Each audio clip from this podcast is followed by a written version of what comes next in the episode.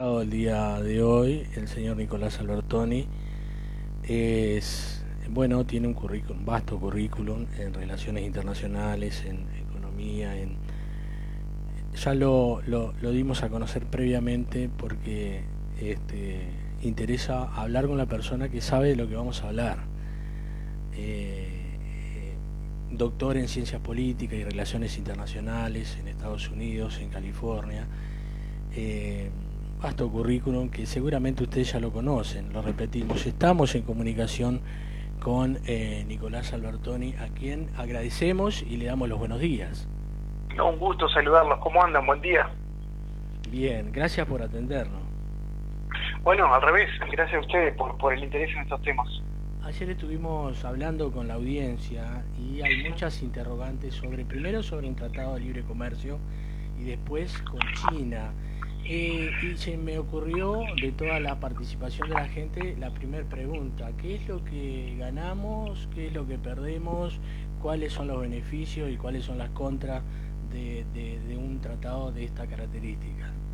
Sí, bueno, es la, la, pregunta y a veces es la más difícil en el sentido de cuando se está empezando una negociación, porque los acuerdos por sí mismos, ni siquiera con el país que se firmen, son buenos en sí mismos, ¿no? sino más bien en, hay que negociarlos bien. Entonces, ahí hay una confianza por lo menos eh, en, los equipos que hay en Uruguay, que de hecho trascienden gobiernos, ese es un dato interesante, es decir, son equipos que han conocido el, país y han negociado por el país en diferentes instancias, o sea que hay confiar.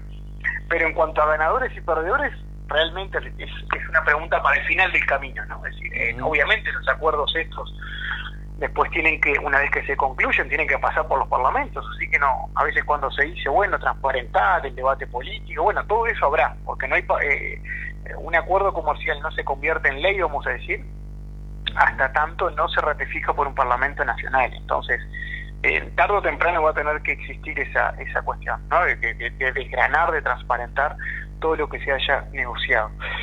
Pero sí lo que sabemos es por un poco la estructura productiva del país, eh, de bueno cuáles son los sectores no necesariamente ganadores y perdedores que este este esta, estos temas no son blanco negro no es decir no es que algunos seguro van a ganar y otros seguro van a perder. Algunos por lo menos hemos defendido la postura hace tiempo no solo con este acuerdo de que en realidad estas cosas hay que verlas que existen muchos eh, muchos grises en, en, el camino no pero grises en el lado positivo. Hay sectores que efectivamente van a ganar. Bueno claramente el sector agroexportador uruguayo y esto no es porque se le haya ocurrido a alguien, es porque la matriz productiva del país, ¿no? Estamos hablando de 12% del Producto Bruto, 14% del empleo y 80% de las exportaciones son el sector agroexportador.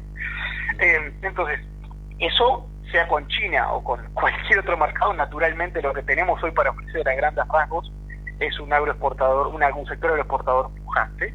Después hay sectores en el medio que en realidad a veces se los pone en la canasta de los perdedores, pero en realidad son sectores que lo que van a tener que hacer es que competir. Y hay que saber y entender, y yo creo que este tipo de debates nos está llevando a eso, por suerte, a entender que competir no es perder. ¿no? Es decir, competir al final del día es dinamizar eh, un sector, dinamizar una empresa, para justamente tratar de ser más productivo, competitivo, para producir y justamente competir mejor. Y en un tercer plano, si es verdad que hay sectores que lo podríamos llamar de tipo más vulnerables, no necesariamente perdedores, sino más, vulnerables y que hay que cuidar en este tipo de negociación. Y el que surge, surge, por lo menos en Uruguay claramente, a veces es, por poner un ejemplo, el sector textil.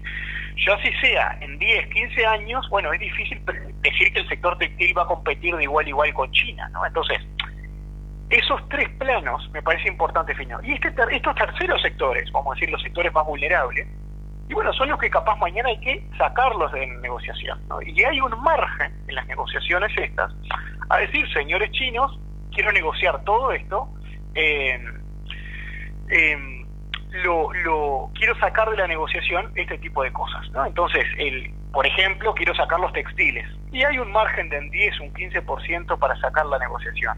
Pero acá lo importante para nuestro departamento, de hecho, que miro con, y siento y estoy muy presente a veces en, el pensar el desarrollo de nuestro departamento, es importante que estos pasos nos hacen muy bien un país y a un departamento concretamente productor de alimentos, y que también está creciendo en algunas cosas en, exportación de servicios, hay algún hay algo en, desarrollo como es la industria del software, que hay algunas empresas ya localizadas en Salto. Entonces son, son buenas noticias. Y como punto final, sobre esta primera pregunta, yo creo que también esto nos hace bien como, como, como ciudadanos para, para darnos cuenta de lo importante que, somos en algunos sectores, más allá de que enfrente naturalmente tema de Chile, que tenemos para ofrecerle cosas al mundo, tenemos para ofrecerle alimentos, es verdad que hay que cuidar la negociación, pero ahí donde repito que hay que confiar en los buenos técnicos que tiene el país, y, y esa es la mirada hacia adelante. Está bien, eh, nosotros no, no vamos a intimidar en nada a la gran China, ¿no? a la China naturalmente comunista. Pero la pregunta viene eh, eh, eh, en este sentido. el doctor Vázquez promovió este tratado, el expresidente. Ahora, en los mismos términos, casi iguales, el doctor Luis Lacalle sigue en esa línea. Este, pero la traba o, el obstáculo, o no sé, un matiz, es el Mercosur.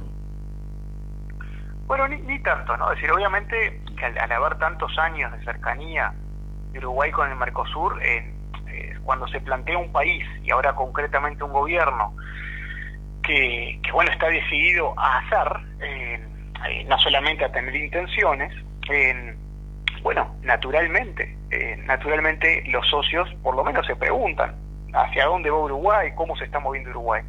Pero lo importante es que técnicamente no habría ninguna traba para que Uruguay, dadas las características del Mercosur, que es un Mercosur que ha estado muy, muy flaqueando en los últimos años, en las últimas décadas siquiera, pedirle a Uruguay que cumpla rajatable los reglamentos, ¿no? cuando en realidad eh, a veces desde Mercosur no se están cumpliendo, y naturalmente la intención y la, la, la, necesidad de un país como Brasil o Argentina de abrirse al mundo es muy diferente a la que tiene Uruguay. Ellos son mercados grandes, nosotros somos mercados chicos.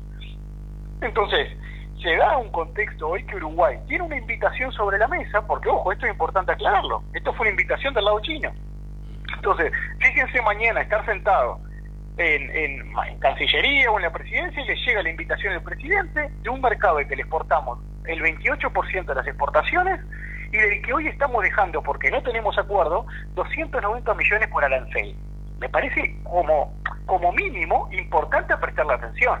Entonces, en, yo creo que y después empieza la negociación pero entonces a los miembros del bloque bueno ser transparentes ser cautos ser diplomáticos como creo que lo está haciendo naturalmente lo está haciendo el presidente de la calle de, de, comentar cada proceso. Acá no hubo sorpresa. Desde el día cero se le dijo a los miembros del Mercosur Uruguay seguirá este camino. Eh, de hecho ya iniciado por otros gobiernos y ahora sí de concretar un paso un paso dado en el acuerdo. Así que no no no habría grandes impedimentos, incluso técnicos, que, la verdad que no no serían engorroso hablarlos en pocos minutos, pero técnicos no no habrían grandes impedimentos, más que el cuidado político, diplomático, que obviamente tiene que estar naturalmente sobre la mesa, pero no, no habría grandes impedimentos, y repito, no impedimento político ni diplomático, tenemos bien que así es donde hay que cuidar un poco las perillas y, creo que este gobierno lo está haciendo con mucha, con mucha cautela. ¿Por qué Argentina y Brasil no quieren que Uruguay negocie solo con China? Bueno, ojo, ninguno ha dicho estrictamente que no se quiere que se negocie, se han dicho, bueno, pensemos en negociarlo juntos. Yo creo que hay un tema natural de, de, proceso, es decir, dejar o vamos a decir, no decir nada de si Uruguay está poniendo sobre la mesa, esto es casi confirmar que bueno, las cosas no vienen bien en el Mercosur, ¿no? Es como confirmarlo. Entonces, y es natural que los países van a decir que, repito, no, han sido tanjantes decir no queremos que Uruguay negocie de acuerdo, sino han planteado más una, unos argumentos de nos interesaría negociarlo juntos, etcétera. Pero entonces lo han dicho eso y porque bueno, son señales para sus países que hay que darlas, me parecen válidas y respetables. Lo que sí es verdad, y este es un mensaje que me parece importante y claro dejar, que con este gobierno y con la, las ganas que hay de activar esta agenda, los tiempos de Mercosur ya no son los tiempos de Uruguay. Entonces, décadas atrás, si los miembros decían, bueno, queremos negociarlo todo juntos, bueno, uno diría que sí, bueno, y se esperaban 5 o 10, como pasó con la Unión Europea, que esperamos 20 años para cerrar el acuerdo. ¿Ustedes, ustedes creen que hoy es, es lógico esperar 20 años para cerrar un acuerdo con China? Bueno, ya va a ser otra China, ya no va a haber otro mercado y van a haber 20 otros países que cerraron acuerdos. Entonces lo que está diciendo Uruguay es decir, ni los tiempos del mundo, ni los tiempos de Uruguay hoy son los tiempos del Mercosur. ¿Cuál va a ser el, relacionamiento de Uruguay con Estados Unidos si llega a cerrarse el acuerdo con China? Porque hubo un intento también de acuerdo con Estados Unidos. Bueno, hubo en el pasado, ¿no? Por ahí fue el Frente Amplio por no compartir las ideas de, Estados Unidos que, que, dijo no no querer avanzar en su momento. Estaba el ministro Gargano, recordarán. Eh, pero, pero bueno, ese era otro tiempo, ¿no? Es decir, entonces, hoy por lo menos si sacamos la foto al día de hoy, Uruguay, lo dijo el presidente de la calle, estaría más que feliz que avanzar un acuerdo con, con Estados Unidos. Entonces, queda al lado de Estados Unidos. Acá mañana difícilmente Estados Unidos se pueda poner en una posición firme de no gustarle, porque en realidad no le está ofreciendo, Uruguay no le está diciendo que no a Estados Unidos y sí a China, le está diciendo sí al que le ofreció algo, y a negociar siquiera, ¿no? A negociar, por lo menos que será una negociación que llevará su tiempo. Y si Estados Unidos tiene algo para poner sobre la mesa, yo creo que, naturalmente Uruguay lo verá con muy buenos ojos. Pero repito, acá no es que se le está dando la espalda a alguien, sino más bien eh, sigue abriendo la conversación con alguien que es una propuesta y, bueno, y así es la realidad, ¿no? Es decir, no, no, por eso yo creo que Estados Unidos y concretamente la Unión Europea también los pone en una posición un poquito de, de, no poder decir mucho, porque hoy no están ofreciendo, de hecho, la Unión Europea se cerró un acuerdo con el Mercosur y decidieron no seguir avanzando, ¿no? Es decir, porque el acuerdo está concluido, pero hay temas europeos que están trancando que el acuerdo se pueda firmar y, finalmente cerrar y ratificar. Entonces, bueno, acá llega China, a algunos les gustará más, menos, otros, pero lo cierto es que acá es un mercado importante para el país y yo creo que esa es la foto que tenemos que ver desde, desde el llano, ¿no? Desde el llano y sin mucha vuelta. Hablaba de, Reinaldo Gargano, que, que, fue uno de los opositores al al acuerdo con Estados Unidos, ¿no? Este, la ideología, eh, no, no, diga, diga, diga. No, no, en eso, pero pero justamente, a veces se habla justamente de lo que iba a decir, de la, de la ideología y, y cuánto cuánto al final del día pesan estas cosas, ¿no? Yo de hecho creo el Frente Amplio lo ha mencionado últimamente, decir, bueno, al final del día hay como una cierta inconsistencia ideológica, se ha dicho en el Frente Amplio, eh, sí, eh, porque a veces se critica a Venezuela, pero no a China. Y mire, sobre eso, mis amigos, yo creo que la yo prefiero un gobierno supuestamente inconsistente, vamos a decir, ideológicamente, pero que sabe separar las ideas del comercio y las ideas, es decir, justamente las ideas del comercio, ¿no?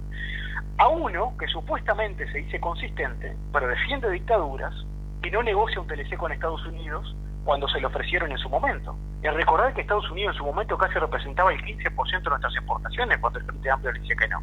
¿Saben cuánto nos hubiéramos beneficiado la naranja, los cítricos en general, la horticultura del país, si hubiéramos tenido un acuerdo? Entonces, cuando, me, cuando salen con ese argumento, la verdad que en, mi caso por lo menos lo siento fácil de refutar, decir acá no es quien se mide ideológicamente más, más consistente o no, que ojo, de que hay un fundamento técnico de por qué a veces sí le hablamos a Venezuela y por qué no a China y hay una razón técnica. Hay un paraguas legal en América Latina que nos hace, nosotros integramos bloques regionales que tienen cláusulas democráticas. Entonces, ¿qué implica la cláusula democrática? Que si usted parte de este club, la verdad que yo le voy a tener, ah, y se sale de los carriles democráticos, tengo que denunciarlo. ¿Por qué? Porque yo me comprometí a ese mandato. Claramente no puedo estar denunciando a todas las, las no democracias del mundo, no soy un Robin Hood de la democracia, pero sí por lo menos a las que tengo un contexto regional que me exige que lo haga. Entonces, ¿tiene sentido que Uruguay nos esté porque sí metiendo con, con, con todas las no democracias? Vamos a decir, porque de nuevo, tampoco tiene por qué hacerlo. Entonces, y dicho sea de paso, con Venezuela se comercia y con Cuba también, aunque Venezuela no nos pague, porque de hecho no paga, pero Venezuela se comercia. Entonces, incluso esos argumentos, la verdad que a mí son, no, no, no, no que no vengan con esos argumentos porque no, no terminan siendo tan coherentes, ¿no? Y vayamos al foco del asunto. Está bien. Eh, en Salto, obviamente que los productos chinos ya hace un montón de tiempo que han copado, no sé si copado el mercado, pero hay muchos productos chinos. Este, eh, ante la firma de, del Tratado de Libre Comercio, ¿Uruguay se verá invadido de productos chinos? De ninguna manera. Es decir, es, y ahí es donde va a estar el calibre de la negociación dicho sea de paso, hoy importaciones ya tenemos, es decir, importaciones ya son y muy importantes, ¿no? O sea que eso no va a ser misterio. Eh, lo que sí puede cambiar en el futuro, que es lo que hay que calibrar en estos acuerdos, es qué tan barato, qué tan barata entran esos productos. Pero que productos chinos entran y van a seguir entrando, eh, hoy con acuerdo y sin acuerdo. Entonces, el Uruguay necesita importar de ese tipo de productos que, que hoy ya incluso no teniendo un acuerdo son relativamente en buen costo para términos internacionales, pero serían más baratos. Y lo que hay que cuidar es qué tan barato entran para que no compitan con la industria nacional, que no compitan, que no derriben a la industria nacional. Y ahí es donde hay que calibrar. Y acá hay dos formas de calibrar en estas cosas. Una es lo que se llama, no nos perdamos en los términos técnicos, pero lo que se llama canastas de grabación. Que lo que dice, yo empiezo el acuerdo hoy, pero en realidad le voy a decir que, supongamos, en, en los cuadernos, que es una cosa que tengo que enfrente, los cuadernos yo lo voy a desgrabar, es decir, lo voy a hacer dejar entrar con arancel pero dentro de 15 años. Me comprometo que dentro de 15 años entra con arancel cero. Esa es una forma. Entonces yo le estoy diciendo a mi industria productora de cuadernos, le estoy diciendo, mire mi amigo, prepárese porque en 15 años va a tener que competir con China. ¿Y sabés lo que? Ahí se da algo bien interesante. De hecho, la evidencia muestra eso. Que esos que saben que van a tener que competir dentro de 15 años, innovan, se preparan, le demandan al gobierno cosas concretas porque saben que van a tener que competir, se genera un diálogo mucho más lógico, no es pedir por pedir, es pedir porque se va a abrir la economía. Entonces, eso se llaman los efectos indirectos del comercio. Tener un diálogo más sincero, gobierno-empresa, y a veces no es pedir por pedir, queremos ser más competitivos, que suba o que baje el dólar. No, es decir, mire mi amigo, usted abrió el mercado, usted gobierno. Yo dentro de 15 años, porque usted así lo negoció, voy a tener que competir. Yo necesito que me ayude en esto. Y ahí los gobiernos se generan un diálogo más franco. ¿no? Y eso es lo lindo de la apertura. Después están los otros, como te decía, que era la segunda forma de directamente los saco de la negociación. Mire, todo lindo, pero en 10, 15 o 20 años los textiles la verdad que va a estar bravo para negociar con China, ¿no? Entonces, van a competir con China. Entonces ahí lo que digo, miren mis amigos chinos, tantas familias de mi país viven por el textil, es algo que por su estructura, su manualidad, está a otra escala de, estoy suponiendo, ¿no? No, no es que esto va a pasar. Entonces, y se lo saca de la negociación. Y hay márgenes para hacerlo. Pero fíjense esta conversación. Todo lo que estamos diciendo es que es posible, que se puede buscar esto. Esto no es blanco-negro. No nos hablamos porque algunos son capitalistas y otros comunistas. No, hablamos en, esto, hablemos en estos términos de, de, que es verdad que van a haber sectores como... Bueno, y ahí ajustamos esa perilla. Es verdad que van a haber sectores que no están preparados mañana y le decimos, bueno, sí, pero dentro de 10 años vamos a ayudarnos. Pero el debate que estábamos teniendo antes era de buenos y malos izquierda-derecha. Y este es un debate por lo menos que nos está poniendo, y me, alegra porque he estado en estas en esta, en esta batalla hace tiempo, que nos está por lo menos hoy haciendo elevar la milla de la conversación. ¿Hay, ¿Hay experiencia de tratado con China acá en América Latina? Sí, sí que la hay. Chile, Costa Rica, es decir, han tenido y han sido muy exitosas. Chile ha avanzado en eh, de, de, exportar escasos mil millones de dólares cuando al inicio exportar más de 30 millones de dólares hoy a China. Entonces, eh, yo tampoco quiero mañana que... Yo no soy de los que ni creo que China nos salvará ni nos invadirá. Yo lo que sí creo que es un acuerdo importante, que tenemos técnicos importantes y que se está iniciando una negociación que va a ser una buena oportunidad para el país. Los acuerdos, los tratados de libre comercio son, eh, como dice la palabra, comerciales únicamente. No necesariamente, no necesariamente. O si bien las, las siglas se mantiene, de hecho el comercio ha pasado a ser en el mundo uno de los pocos ámbitos en los que países se dedican bastante tiempo a charlar, ¿no? Bastante tiempo a charlar en, en, una mesa, entonces han hecho que eh, se incluyan temas que van más allá de los de lo netamente comercial, ¿no? Y por ejemplo, algunos acuerdos, este, creo que lo incluirá, eh, incluirá propiedad intelectual, eh, eh, compras públicas, bueno, como yo que sé, algunos gobiernos dicen, miren, todo este acuerdo de negocio, pero en las compras públicas, que en realidad en Uruguay es importante, el Estado solo no se compromete a comprar a productos chinos, sino más bien se compromete a comprar un 80% de productos uruguayos. Estoy diciendo un ejemplo básico, pero es decir, se incluyen capítulos con Amaya. Y otros capítulos, no menor, son inversiones y cooperación. Es decir, bueno, mis amigos, cuando cerramos el tema comercio, hablemos de cómo esta cercanía que ahora tenemos vamos a potenciarla con cooperación, con inversiones.